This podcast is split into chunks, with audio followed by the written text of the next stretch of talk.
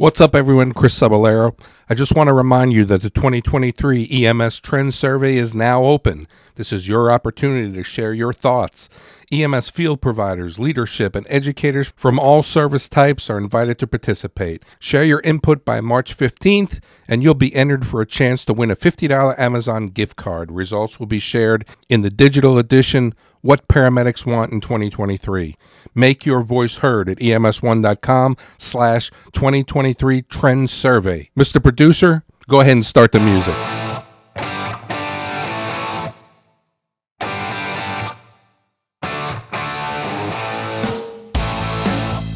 Well, here it is, and once again, ladies and gentlemen, it's time to go inside EMS. This is the show that examines everything that's happening inside of EMS. We're excited to be with you. The 10th year of the Inside EMS podcast. And with me always is my faithful companion. Is that, can we say that? Faithful companion? Kelly Grayson, KG, what's going on? It's not much, man. 10 years. 10, 10 years. This, 10. This has officially been the longest relationship of my life. And I, I, I don't know how to feel about that, man. You keep saying that, and it really kind of hurt. You know, it startles me every time you say that. But uh, what is and you what, say faithful companion? Like I'm, I'm your your Don Quixote, and I'm Sancho Panza, or that's right, Cagney and Lacey, or Starsky and Hutch, or you know, but uh, Han Solo and Chewbacca. there you go, man. Hey, what's the 10 year anniversary gift? You know, when you're married 10 years, you know, tells you what you should get, one year's paper. What's 10 years though? That's a good question. I, well, look it up, Kelly Grayson. You got a computer right in front of you. But, ladies and gentlemen, we're excited to be with you today. And, uh, you know, Kelly Grayson does a lot of writing for Inside EMS. You know, I made the comment over 10 years, we've done 600 or so episodes. Kelly writes for the uh, Free MS1. I write for EMS1. Kelly, I don't know that anyone has produced more content for EMS1 than Chris Cebollero and Kelly Grayson. What do you think about that? That's going to probably set some people off on the uh, on the uh, research link. Probably, yeah, there are probably people that that absolutely hate that, but uh, yeah. No, it's you're you're right. Uh, I've been writing for EMS1. They were they were um, uh, kind enough to give me a platform 12, 13 years ago, maybe it's even longer. And I have been uh, I've been writing roughly a dozen columns a year uh, since that time. So I'm I'm creeping up on number 200 uh, for the things I've written for EMS one, and uh, it's been a good relationship. I've I've enjoyed every step of the way. Well, certainly this platform has been great for all of us, and uh, we yeah, enjoy it. And we may go for another 10 years. We'll be wheeling in here in our wheelchairs and still talking about what's going on inside of EMS. But anyway, Kelly, I, I want to go ahead and shift gears. You know, you wrote an article that I read the other day. It was actually March 1st, 2022. Uh, and this yeah. is one of the most read articles on EMS1, by the way 10 Ways to Ruin a Good EMT. And I was thinking about this as I was kind of talking about retention and recruitment. Mm-hmm. And it seems that we are always looking for the best EMT that we can find for us to hire. And I think that you know, I think that one of the things that's really bad about that is we're forgetting the people that we've invited into our organization to help us be successful and we need to grow them into the best you know professional and the best employee that we you know we're looking for this unicorn yeah. you know ems provider and we're forgetting the people who uh, are in our organization that have some knowledge that have some skill that have some ability and we can really now grow them into the unicorn uh, uh, EMS provider, but instead we continually try to attract people. You know, one of the things that I believe is we need to take low performing employees and bring them to solid or middle performers. Then we need to take our middle performers, we need to help them grow to high performers. And then we need to re recruit our high performers into our organization. You know, I was doing a leadership talk yesterday in uh, Frankfort, Kentucky at the Buffalo Trace Distillery. Let's just say I came home with some souvenirs. Yep, yep. and um, but I was doing it with our friend Scott Helly, and um, one of the things that we were talking about though was the recruitment and retention issue, and I think that we need to remember: is EMS a career field? Is EMS a stepping stone? We need to help people get to where they want to be, and then there'll be a line of people who are wanting to sign up at our organization because they know that we're going to invest in their professional development. But anyway, blah blah blah blah blah. Right. But this goes, I think, this is where I, what you say. Yeah, this is where I found your article of yeah. saying that um, you know how 10 ways to ruin an EMT. And I thought it'd be great to talk about today, Kelly. So this is your article. And the number one uh, thing that you put on here is there's a rush or there's a shortcut to the onboarding process. Yeah. You know, we we this is the mistakes uh, made in in recruiting and retaining employees is not something that's unique to EMS. This is this is something uh, um, mistakes managers make on a continual basis. Uh, we, they don't know how to interact and appreciate uh, and compensate their employees well, uh, and as a result, pretty much every company has, uh, except for the the highest performing companies that get it, have a problem retaining people. Um, but when you're when you're desperate for meat in the seat, as we say, um, when when the shorting uh, the staffing shortage is, is as it's as bad as it's been uh, lately, uh, there's this rush to put people in the in the truck and and get Hang them going. Let me stop you, Kelly is there really a is there really a shortage of EMS and paramedics, nope. or are they just not coming to our agency? But I didn't That's mean to cut exactly you off, but I thought I, I want to keep people keep saying you know EMS shortage, you know uh, uh, EMT paramedics. I don't know that there's a shortage. I just think they're not coming to us. But go ahead. I'm sorry. We have, we have more people nationally registered now than we ever have been. Um, and uh, what we have is a shortage of people who are willing to work under horrible conditions for chump change and, and be unappreciated. And they're going elsewhere. And and that's the problem. We go like, oh, we just can't keep people in trucks. No, you're for the most part, you're driving them off in many cases. Uh, and and rushing the onboarding process is, is one of those. Uh, there's a learning curve to every agency, and every agency approaches EMS in a slightly different fashion. It's what's the old saying, Chris? If you've seen one EMS agency, you've seen one EMS agency. Um, and when you rush that onboarding process because you think someone has adequate clinical skills and they know how to document and and and now they have a uh, they've been fitted with a uniform and given a, a name badge that they're ready to rock. Um, and you turn these people loose and and you say in your leadership stuff that you have to give people the tools to succeed. And part of the the uh, an integral part of that is giving them the tools to succeed at your agency, uh, having them them well versed in agency culture and the way think they like to do things, and and uh, the the ins and outs and and that sort of thing. And when you throw them in with the the sink or swim method, uh, quite a few of them uh, struggle and sink, uh, yeah. and that that kind of sours the the experience from the very get go. You can't rush the onboarding process. You know, and this is one of the things that we go into the psychology of organizational leadership. Yeah. And there's a process called organizational socialization.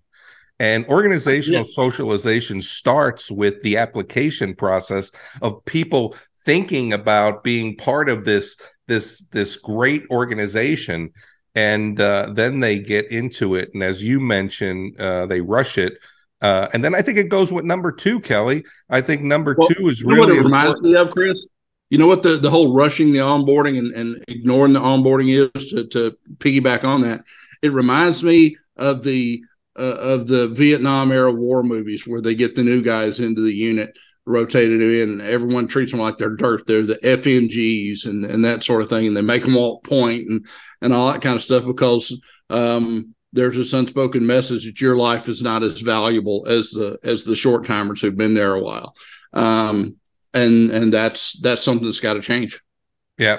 And but it goes to your number two point of you pair them with an object lesson rather than a mentor. And you know one of the things that you talk about here really kind of goes into the point of saying that you know there are openings on trucks for reasons. Mm-hmm. and there are people that don't want to work on trucks for reasons. And then what do they do to ensure that they're pairing up everybody? They put those new EMTs with the people who are a little crispy around the edges. So what do you give us there well that that's you know, that is the biggest reason that I say experience is vastly overrated. um, because many people have. Uh, there are a few paramedics at, at, an agency that have 25 years of experience. There's many, many others with one year of experience repeated 25 times. And uh, a lot of times, experience has told them how to be jaded, cynical, uh, and where all the free Wi-Fi spots are, and, and how to get uh, EMS discounts at the local fast food joints, and that's all that their experience has taught them. So what you have is someone who is a bit crispy and burnout and can't hold a good partner, and this is who you're choosing to mentor and shape your brand new impressionable EMT. Uh, you stick them with the first hole in the schedule, and there's this hole in that schedule for a reason because that guy's a jerk, and they they they come into EMS thinking that jerks are the default and this is how they're supposed to operate. Uh, yeah, you can't you can't put them with an object lesson. You have to put them with a mentor, and and mentors usually have partners that they keep for a while. Um, and uh, there's rarely an opening on their truck. You have to create those openings. Yeah. You know, I think that that's a good one. And, we're going to go ahead and jump to number five, Kelly. Uh, mm-hmm. Certainly, we don't have the time in a 30 minute show to go over all 10. But because number I'm five. So thorough. Huh? Because I'm so darn thorough. That's why. I don't know what it is. It's because you're so long winded. You give me shorter answers like we could go through more. I mean, Jesus. But anyway, um, but number five is important. And I think it's worth jumping to because I think that we do this ourselves that we don't uh, uh, examine it, but we're intolerant to mistakes. You know, yes. in my book, Ultimate Leadership 10 Rules for Success, those were the rules that I had to develop to be a good leader. I've talked on this show that I was horrible as a leader. I was egotistical. I pointed my finger. I swore at the workforce. I was I was one of these leaders that I talk about today and this is why I think I have the credibility of you know transitioning myself. But in my book, Ultimate Leadership, I talk about rule number seven: experience comes from mistakes, and mistakes come from lack of experience. You know, yeah. we've sold this bill of goods that mistakes are bad, but this is how we learn, Kelly. But number five, yeah. people are intolerant to the newbie's mistakes. Yeah, and, and this is people. People have this assumption that when you have a new EMT uh, they move into this evaluation mode rather than staying in teaching mode.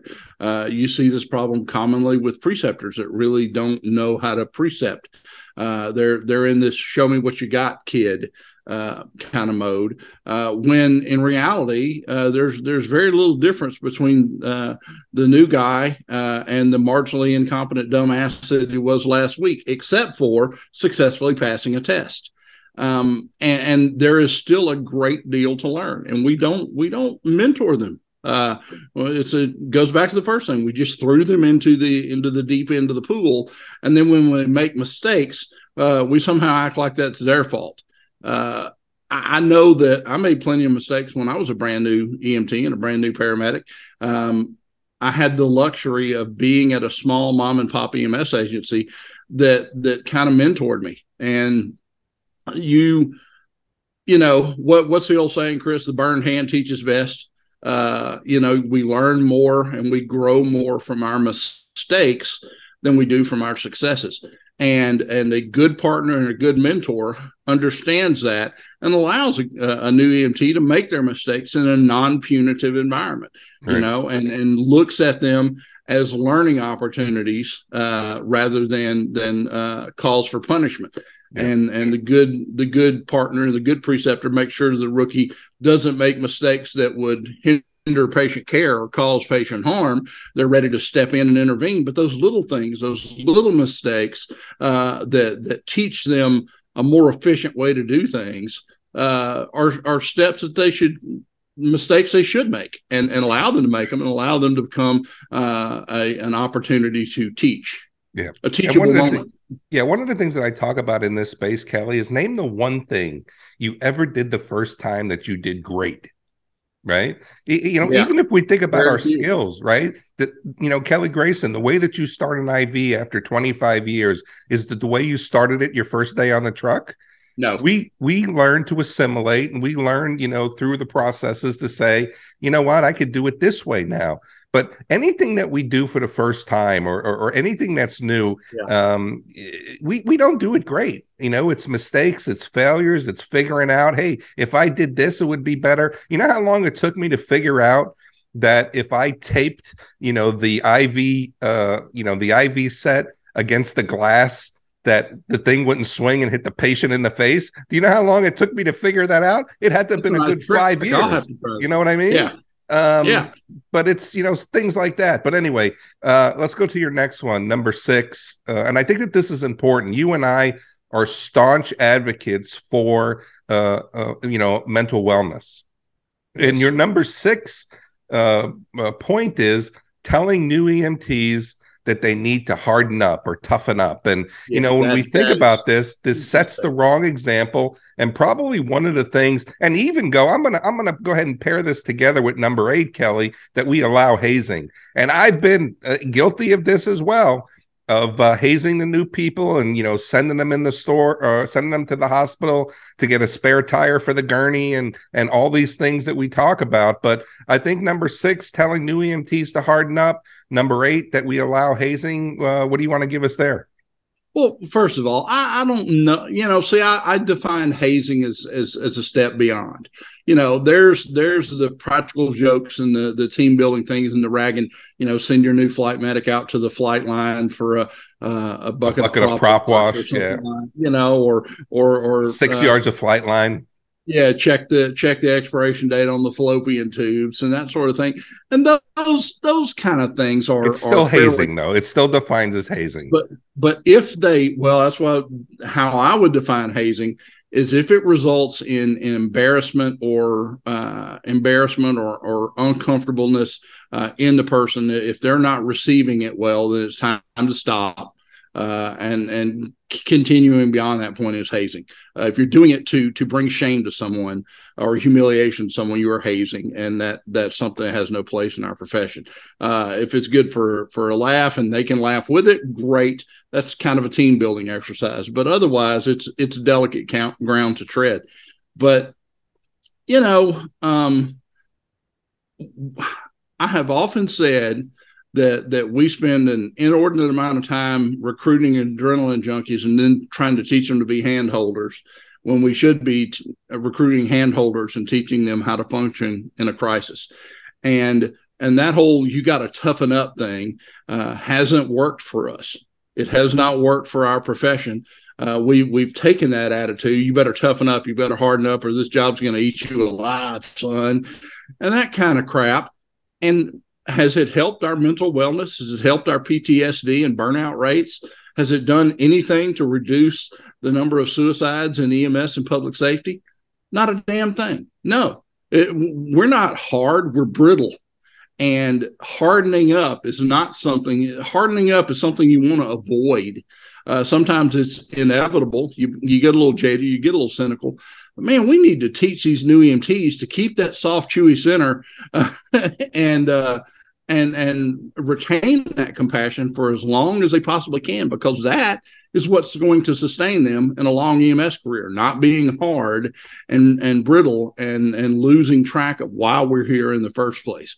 Um, and I think that a, a good mentor um, helps teach emotional resilience and and helps teach a, a, new hire how to retain that compassion and that empathy for their patients while at the same time uh, developing some some constructive uh, coping mechanisms rather than the destructive ones that we we typically do that tell you to harden up.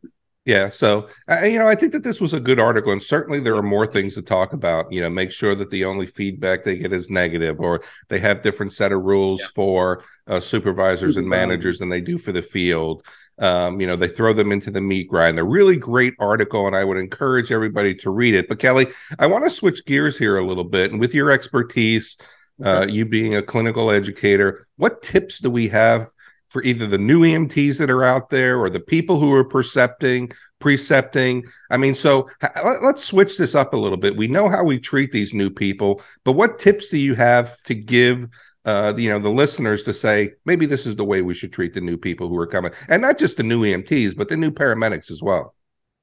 Yeah. Well, as a as a new EMT or a new paramedic, uh, don't volunteer to jump in the meat grinder um, you're young, you're enthusiastic, or you're new and you're enthusiastic. You may not be young, um, and you want to help out. And they hired you because they have an opening, and, and they're probably short staffed like that, like every other EMS agency in the country. But don't overwork yourself. That's that's the the fast track to career burnout. I know that when you're 25 years old and single, and and the prospect of that juicy, juicy time and a half overtime, and you see those paychecks uh, come in that that that's awfully tempting. And you think you can sustain that and physically you probably can but emotionally and mentally you can't sustain that. And that's that's a, a fast track to burnout. So give yourself some me time where and learn that that when your supervisors call and say hey we really need you to cover uh, x and x shifts or volunteer for these shifts learn how to say no. Learn how to say no because you have to take care of you that's that's my advice number one is you can't take care of patients unless you're taking care of yourself first and don't overwork yourself into burnout or or an early exit to your career. And and as far as supervisors and mentors we have to be uh, we have to be mentors. Often often we uh, what we have in ems uh, the default is a manager and that's someone that bludgeons the their subordinates into submission with the rule book. Uh, you need to be a leader who does the right thing, does what's right for the company and the employees, uh, and then finds justification for that in the policy and procedure manual. And it's a it's a different focus. Uh, you have to be a better mentor than manager, and part and parcel of that is making sure that you are taking care of your employees' needs first. And if you take care of those things well, they're going to take care of their patients and they're going to take care of the company. And that's all I have to say about that. Thanks for tuning in to Inside EMS. We're going to catch you guys next week.